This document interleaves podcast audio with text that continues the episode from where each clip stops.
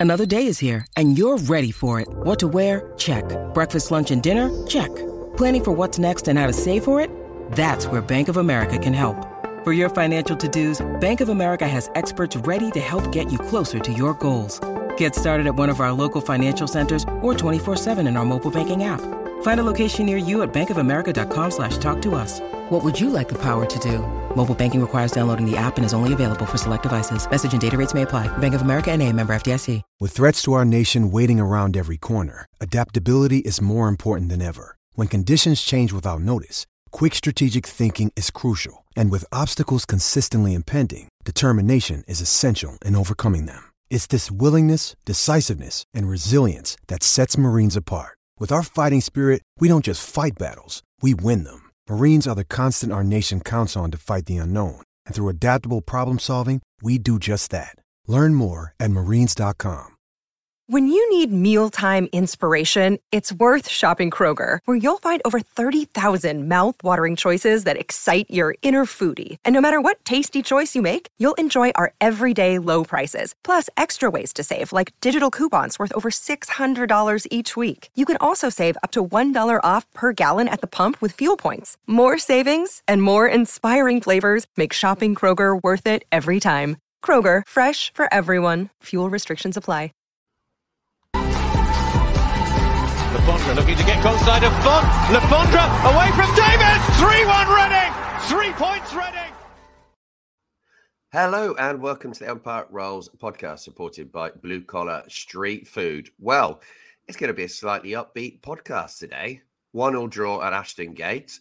It's another point closer to safety, as Paul Ince would say. We're going to have like a, a cliche bingo we could easily have with that man, couldn't we? It'd be fantastic. But to help me talk through it, I've been joined by Alex Everson.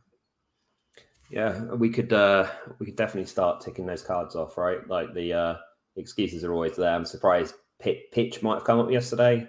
Ramadan came oh, up. There's, there's I was gutted that didn't come up. I was really surprised by that one. It was it was if we would have lost, I would feel that might have come up. Yeah, yeah, potentially if we'd not if we'd not got a point, I think it definitely would have done. Uh, we've also been joined by Andrew. How you doing? I'm all right, and yeah, one point closer to safety, and maybe just maybe Paul Ince did know what he's doing, right? Right? yeah. Uh, I think you're making reference there to a moment in the second half there, where the uh, away and saying you don't know what you're doing, and uh, Paul Ince did mention that after the match, and I think he thoroughly enjoyed bringing that up and having a little dig back, but yeah, this is the second time we've attempted to record this, and we're not going to go into that again. So uh, the first time was a bit of a nightmare. So let's go into the good, the bad, in the injured. Alex, I'm going to start on the good with you. So, what are the good points that you would take from yesterday? Meite up front was very good yesterday. Would want him to start every game. To be honest, from now to the end of the season, he was he was really good. Energy all over the place. Basically, anything that was in any way attacking was either coming through him or uh, Cassidy, who was also, especially in the first half, very good as well. Um, and then a, a, shout out to, to Joe Lumley. Did really good performance, I think, from from Lumley. Um, kind of came for every ball, and it looked a little bit risky at times, but you know he did well and, and made some made some big stops. Um, and your Bristol as a city, it's quite nice got got to got to give got to give Bristol a bit of praise there. Got to give it a bit of love because uh, you know got a pint in Bristol afterwards, and it's it's a nice nice place, isn't it? Can't disagree. Love Bristol, and I love all those points. Have you got any more positives there, Andrew? We didn't lose. That's as good as you get, really, isn't it? That is really it. That is a massive positive. But yeah, I, I particularly like pick out two. There was um, a Bristol Bristol's a great place. Really loved it there. With Joe Lumley, I think for me that was one of his best all-round games of the season. I couldn't pick out anything that he did wrong. Um, these really vital moments and one-on-ones, he did well. Took all the crosses, good decision, shot stopping. I don't think he do anything about the goal. Yeah, really positive. And there was a video of him getting a lot of love on the train back as well, wasn't there, on the socials? So yeah, it was good to see that because he's had like a rough few seasons before he's come to Reading at different clubs when he hasn't played well, basically. But here, I think he's pretty popular, Andrew. I mean, would you have him in your top three for player of the season? Absolutely. He's been, apart from uh, the obvious games which we won't mention, overall, he's been a fantastic signing for us. And I think genuinely, we can all look at several games where if Lumley hadn't been between the sticks, that we wouldn't have got quite as many points as we have now. And I know it, you know, we haven't got a massive total of points, but definitely he would be in my top three, possibly even my top two.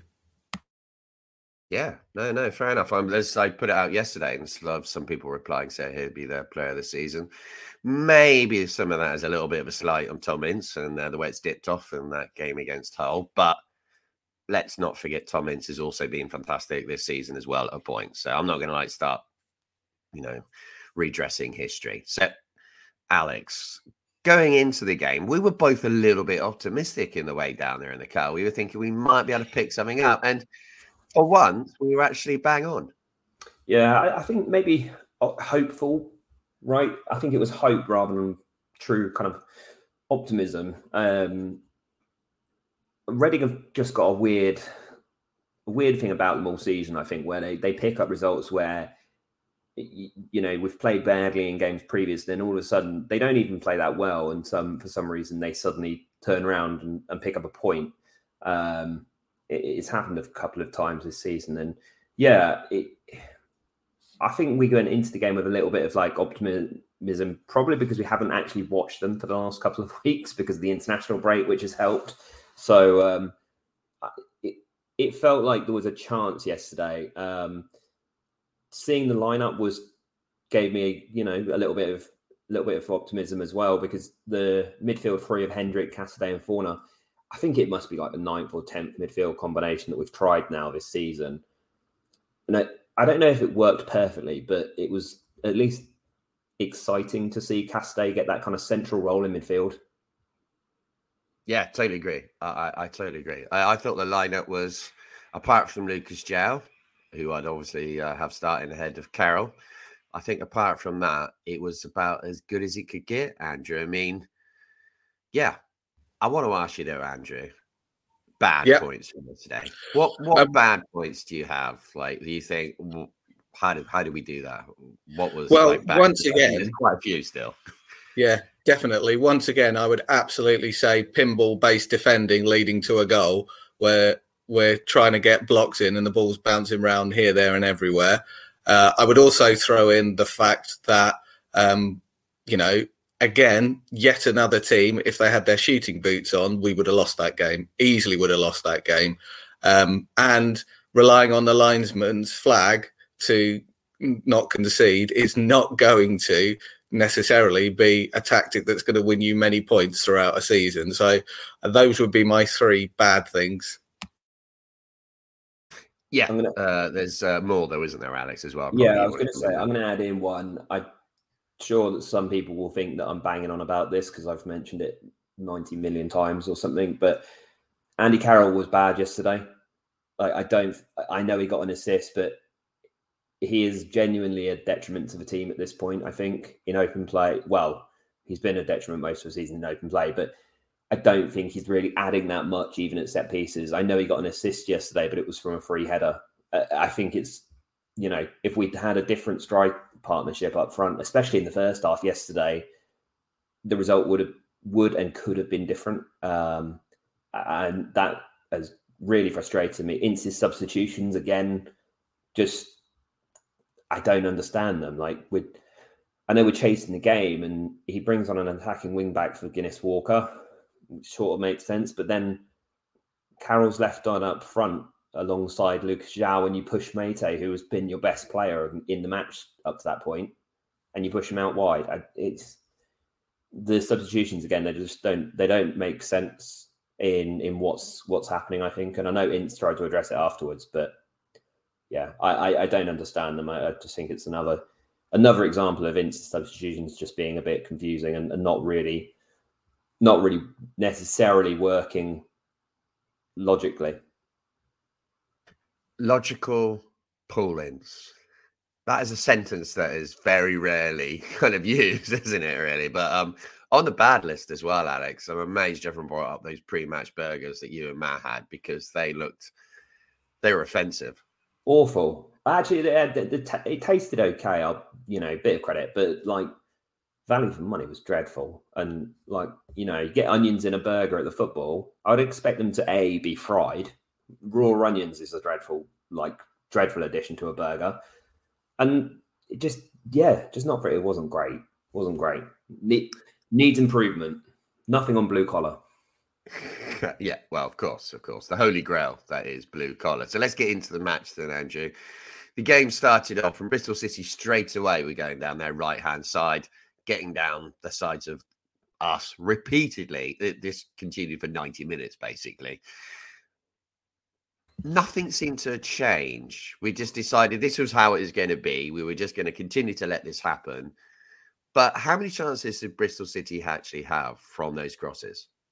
Uh, well, that was the thing. They did. I wouldn't say they had that many. I mean, I, I, I couldn't necessarily count them, but there weren't that many. And again, kind of like the point that we got was more because Bristol City couldn't finish off the excellent work they were doing rather than because we f- fought back. We had really that one chance, didn't we? That ultimately got us the uh, equaliser. But as I said earlier, if Bristol City had been able to find the target, they'd have been two, three, four ahead before we'd even had that opportunity. And it, it it's just we've talked about this before, but we set up not to lose, but then allow loads and loads of space and give them every opportunity to make sure that they've scored at least a goal. It, it, I just don't understand. I guess what they're planning to do is to try and stay compact in the box, give the space outside, and think that we're you know a big team. I mean, it hasn't worked. Um, we did have a golden chance in the first half after about 20 minutes from Yakou Meite, though, Alex, when really if his foot hadn't given way, he's probably a goal, isn't it? I think so. Yeah, the, the ball gets played over the top from from Fornah, and it's a it's a pretty good pick out from Fornah. we finally see a Reading player use a bit of pace to get in behind the defence. And uh, yeah, Meite's right foot, his standing foot, just completely gives way underneath him. And, you know, shout out for another bad thing yesterday. The pitch was absolutely awful. Um, not only was it wet and slippy because of all the rain which had happened over the past 24 hours before the match, but it was covered in in just divots everywhere from where the rugby's been on, lines everywhere from the rugby. It, it, it wouldn't have looked out of place at Prospect Park, I don't think. Um, but yeah, Meite's chance. I mean, I, it's one of those chances where I think if he if he hits it, I think he scores because it's it's one of those instinctive Meite chances where he does better when he doesn't have to think about it. And unfortunately, because of his foot, you know, slipping underneath him, he just completely air air kicks it, and it kind of goes harmlessly through to the keeper. Yeah, and I mean, he also has another chance later on when he does go around the keeper, gets a good shot in. But before that, there's also a good interception and a one-on-one from Joe Lumley, who, yeah, I think he's uh, had a really good game yesterday, as we mentioned uh, earlier. And it kind of like doesn't get mentioned enough how many times he keeps on doing this. I mean, he's had some poor games, but yeah, respect to him, Andrew. And Yakou Meite, that chance when he goes round the goalkeeper, hits the shot, plenty of power in it. But where are all the other Reading players? There's absolutely no one there for him to pass to. Yeah, I think they're keeping it tight in our own box to make sure we're defending the space, to be honest. Uh, Meite does absolutely everything right on that one. Gets on the end of the ball, gets it round the keeper. He has to hit it from there because, you, as you've mentioned, Paul, there isn't a single Reading player in the same postcode um, for him to be able to use. So he has to shoot. And there are about five or six different uh, City players in and around. It's the only thing he can do.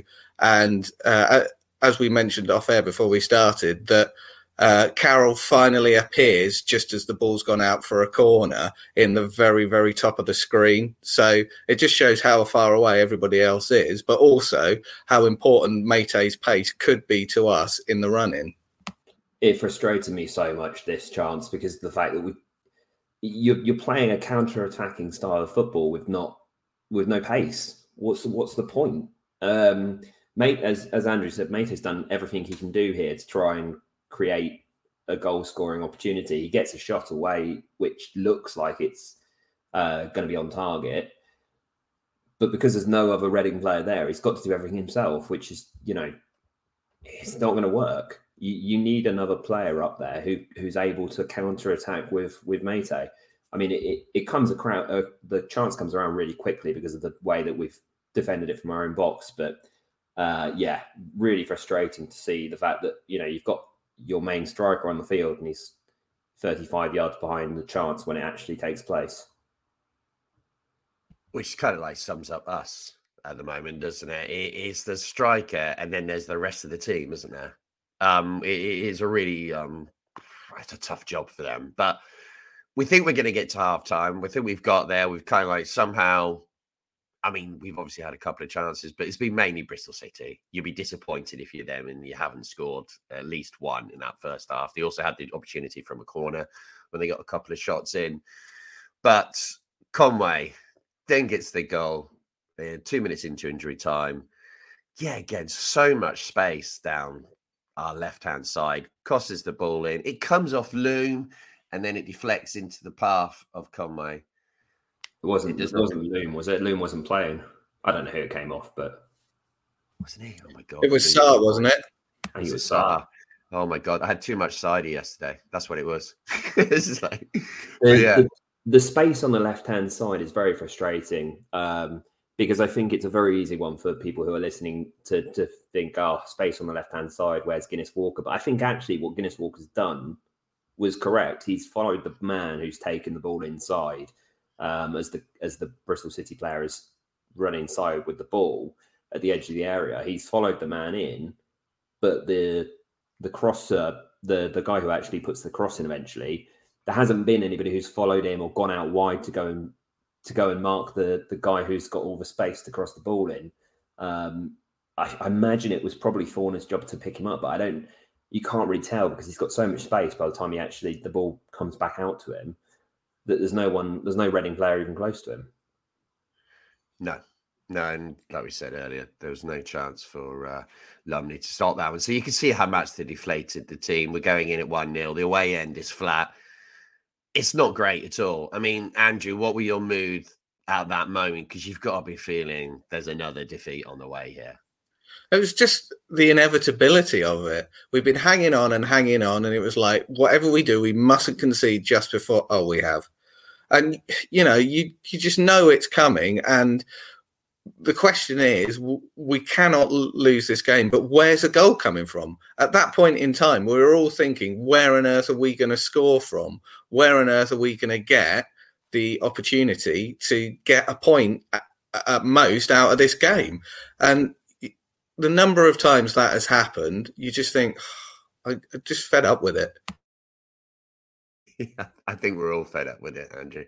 I think we've all like reached a tipping point there. And the YM was not a little, it was just beginning to turn a bit toxic in the second half. But Alex, there really wasn't much happening in the first 20 minutes or so of that second half. Or have I like totally blanked it all out? It just kind of Bristol City mainly, but it was one chances. of those, it was one of those halves which kind of sums up Paul football, really. We're behind and we just don't do anything. Um, it felt less creative than the first half, and the first half wasn't particularly creative, like as you can tell from the amount of chances that we've just gone through for Reading. Um, I think we had one shot from outside the area just after the restart, which went kind of a couple of yards wide. And apart from that, I genuinely I can't remember a chance that we had. Um, really, up until the goal, I think we had a set piece maybe, but the header was kind of like looped upwards, and we didn't. It, I mean, it wasn't a chance or a, goal, a shot or anything like that. And it's yeah, it just felt so kind of synonymous with with what Paul football's become, um, which is just kind of dour, dour attacking football. Yeah, basically. I mean, it's got so bad. I'm actually thinking players are players when they're not now. Um, it's it's not a good sign, is it? It's not a positive uh, situation when that kind of thing happens. So we make the substitution, which then went down incredibly badly in the uh, away end, which was a real toxic moment there. Definitely a lot of anger building, and you feel if that goal from Lucas João hadn't come in the 72nd minute from one of those substitutes, crosses kind of indirectly. Azeez gets the free kick in, Then Carroll gets his header across to Lucas João. And okay, it is a pretty simple header, Andrew, but you know, strikers have missed these before. Yeah, they have. And, you know, it just shows the importance of having someone like João in the team. And, you know, looking forward to next year, whichever division we're in, we're unlikely to have uh, a striker who is as deadly as he is in those kind of positions. Although, big shout out to the Bristol City defence for allowing the best header of the ball on the pitch that much space to get a header. I mean, it's ridiculous. As Alex said earlier, it's one of the few things that he did. But if you're going to give someone who's played international football, played in the Premier League, and so on and so on, that much space to direct a header, he's going to put it somewhere dangerous. I think Tom Holmes just blocks off the Bristol City defender for a split second before. They they did. Reading tried exactly the same free kick about ten minutes before they scored the goal. It was exactly the same move. Tom Holmes and Andy Carroll stood at the back post together, and and Andy Carroll got a free header. Um, I'm amazed that Bristol City didn't manage to, you know, adapt to that free kick. Um, yeah, it's João's goal is one of the most frustrating goals to see because it it it just proves the point that you should play your best players. Play your best players, and you'll pick up more points. I just it's so frustrating to watch like our best players who don't play games. Why? Like, why is that? A, why is that a thing? Um, we're going to end up with, you know, what seven games to go. We're going to end up in a relegation battle, presumably, and we all are going to go to or watch the game on on Friday and Easter Monday. And no one really knows if Lucas João is going to start, despite the fact that we all know that actually we probably have a better chance to win if Lucas is on the field, which just seems ludicrous. Yeah, well, logic, Paul Ince. Uh, yeah, go on, Andrew. I was just going to say, I know uh, at the start of the season, uh, when I was on for Sheffield United, I did mention that I was one of the people who thought João should have gone uh, to make a bit of money. But obviously, after what happened yesterday, I fully retract that statement. It was vitally important that he stayed because that goal might keep us up. Yeah, Let, us not start on like comments that we've all made on this podcast that actually we really wish we hadn't made because like we're, we're entering a very dangerous world there for everyone who's been on. Uh, yeah, that could be tricky. Someone asked us a question here. Tyler asked, uh, "What does Azeez have to do to start regularly?" Alex, what do you think? Do you think he should be in the starting lineup? I don't know where he fits. Is part of the problem. Um, like I, I I kind of get Tyler's question about the fact that Azeez probably should start because when he's on the field, we do look more dangerous. But I also don't know where he fits into the team particularly because of the style that or the system that we play with with only three midfielders and and two strikers. It doesn't. I don't just. I'm not sure where he would actually start unless he's going to get starts as a left wing back, and I I don't see Paul Ince being adventurous enough in his selection choices to select a, an attack like such an attacking wing back at left wing back for the start of games. Um, you know, the only other option for Azeez is to become a you know a striker who's ten years older, and then he might be getting some starts. Other than that, I don't think he will this season. Or he could become a centre back because surely, if he became a centre back, he'd definitely be in the team every week. Yeah, that's about right. I think so. I think he probably would be. Uh, it's a remarkable. Um, uh, it's almost like yeah, because we seem to have a whole ring of these managers now. My, Mark Bowen, that game, I think at Charlton, where we had something like four or five fullbacks on the pitch. I think we ended with three left backs, didn't we? Yeah, yeah. There's, there's something about the mentality around the club, isn't there? It's clearly contagious. As soon as you come in, you're like, I must have about nine defenders on the pitch at all times, even in midfield. Doesn't matter. You know what that is. you know what that is, Paul. Um, that is so kind of like it just highlights the the point of so many of our managers over the last what four or five seasons that they don't play to win games. Hmm. They don't play to win games. They all play to not lose before they try and play to win games because they're all more worried about losing the game than they are about going out and winning the game. Firstly, do you think it's all because they're also worried about losing their job? as well. Yeah, because there's no long term plan, is there? So they have to continuously come in and firefight. Uh, you know, for the you know thinking from their side. Yeah, I mean potentially, but also that's you know as we were discussing off air beforehand. Look at the games that we've played in the last few weeks. We played um, Hull, Bristol, and somebody else who we drew against, but I cannot remember. Oh, Hull and Bristol, and then we've got two points out of them. If we draw against Birmingham on Friday, as an example, we'll have picked up three points. But actually, if you just won one of those games, you'd be in the same position anyway. It, like it's, you don't need to be going out and trying to draw games because you can actually pick up a win in another game, and it's going to give you the same amount of points. It, I, I think you're right. I think it is to do with the, um, to do with the the fact that managers are trying to keep their jobs firstly, but it's, it makes for such a kind of pressurized situation all the time. Yeah, totally. As a fan, it's not enjoyable. Uh, there's, there's, you can't say in any way. The only enjoyable thing is at the end of the season when we've stayed up, but the rest of it's a it's a chore, isn't it? Most of it, um, yeah, which isn't great. Last few minutes were horrible, Andrew. Um, I just felt it was inevitable that Bristol City were going to score. They hit the woodwork really late on, but thankfully that just didn't happen. They didn't have that one massive chance that went in. So thank God for that. That's what I say. Yeah, and I think the thing is that we were all absolutely, you know, convinced we were going to lose because we've seen it so many times before. Uh, for me, it very much reminded me of that game uh, up against Sunderland where uh, when that goal went in, that was it. We knew we'd lost. And it was like that. We knew if there was any slip up or City managed to create that one chance, it would go in and we'd be done. We it would be over and it'll be another point lost. And again, it was the fact that we didn't really uh, try and get anything more than that point everything that Alex has just said. Didn't try and get anything more than that point, and we were camped inside our own box for most of those last five minutes. Yeah, we definitely it definitely felt they looked like they were far more likely to score. But there was one absolutely huge chance right at the end, possibly when Azeez.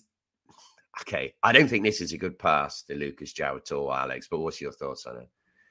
Yeah, so we've got a three on one with what 25 seconds to go. Abrefa wins the ball on the edge of our own area from the Bristol City corner, uh, breaks with Azeez. Uh, he's kind of running alongside Azeez, and Lucas João ahead of them.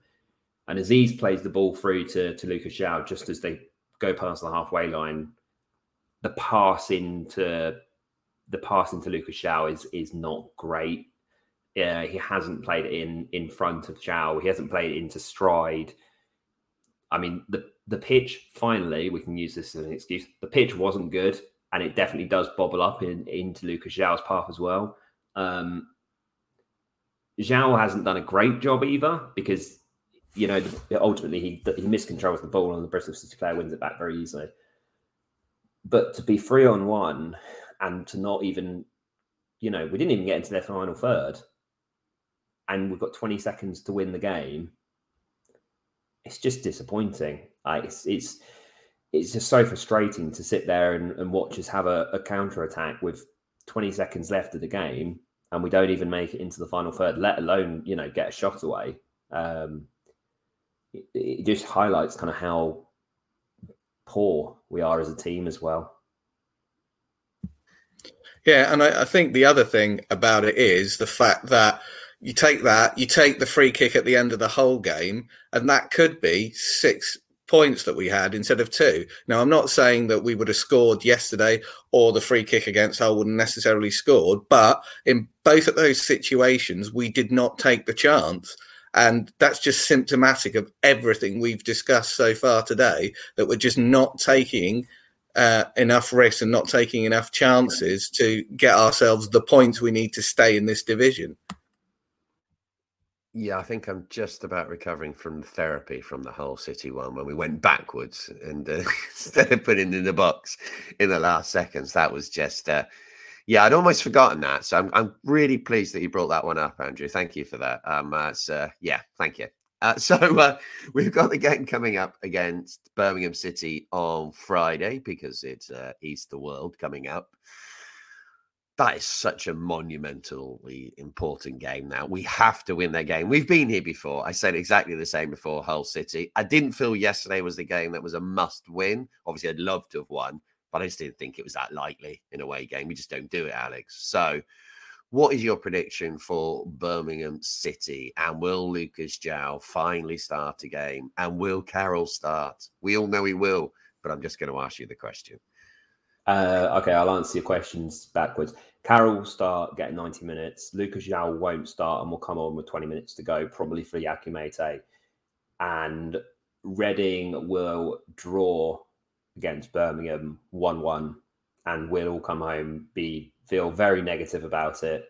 Um, because of the fact that Blackpool and Cardiff are playing against each other, and one of them is going to have got closer to us by the end of Friday.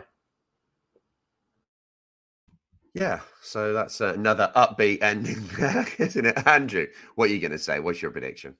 Um, my prediction is that we'll play 4 3 3. We'll have Meite, Carroll, and Joe up front, and we'll win 5 0. Only joking, of course. It's going to be 1 0. Um, we'll probably score a scrappy goal like we did uh, against Bristol City. And basically, I think the fact is that we could have got five, seven points out of the three games, and I think we'll have end up with three, and it's just ridiculous. Yeah, yeah. Well, I think the problem is yesterday one of the major issues we had was the fact that Huddersfield are suddenly found two wins, haven't they? They've got the win against Millwall last week, and now they've got the one yesterday against Middlesbrough. I mean, Alex, that's just affected the mood of everyone, hasn't it? It's like an annoying little like flea, isn't it? Like a wasp or a bee, which just flies around all the time. You just kind of try to swat him away all the time. That's Neil Warnock, though, isn't it? Basically, yeah, that's yeah, I what mean, he yeah, is. exactly. That's what I'm, des- I'm describing here. You know, he just won't go away. Just, just go. No, we don't want you here. No one else. Everyone else in football loves him, but like, just go away. Just stop winning. Um, because I think the mood would be so different if Middlesbrough had maybe done, you know, what we all expected them to, and actually beaten Huddersfield yesterday. The mood would probably be quite different. I think if we'd picked up a point and they'd lost, but because they've got closer to us, um, you know, and the mood is very, very negative, isn't it? Uh, at least on the upside, it did feel like the most of the other results kind of went our way, though. Really, Cardiff obviously losing in the last minute, which was very, very funny, I must say, uh, in in their derby game, and then QPR losing as well to Wigan. It, it seems to be a good result for us, and Blackpool look absolutely hopeless and lost in their game as well. So feels like most of the results kind of went our way, um, but that Huddersfield one really kind of puts a bit of a downer on it. I think we should all put money on the fact Huddersfield will be safe by the time we pay them in the final game of the season because that would just be such a Warnock thing to do. Um, in terms of the other results, like Alex said, yeah, actually, it kind of worked out okay for us. And really, you'd say probably Blackpool and Wigan probably going to go. And then it's between Cardiff, QPR, and ourselves, I would say, possibly Rotherham, uh, for that final place. And hopefully, it's not us. Let's hope so. I mean, QPR, they are crashing. Was that eight defeats out of the last nine? They are really massively in free fall. And Um, the video of the the QPR player at full time yesterday. I don't know how many people have seen it, but there's a there's a video of the QPR fans berating one of the QPR players who decided to that he snapped and he had to go back at them at full time yesterday. And the mood at QPR must be absolutely just in the in the mud at the moment. we know how that is. We we are only too familiar with that mood and situation. So, thanks for listening. If you have enjoyed this uh, podcast, enjoyed it, enjoyed it, uh, whatever you think, got through it, I don't know. It's another Reading FC podcast, isn't it? That we've banged out. So, if you do enjoy it in any way or form, give us a rating on Apple or Spotify. I'm going to say that we're going to win next Friday against Birmingham. In my heart, I don't believe it, but I want to end it on a positive. So, cheers. Up the fucking day,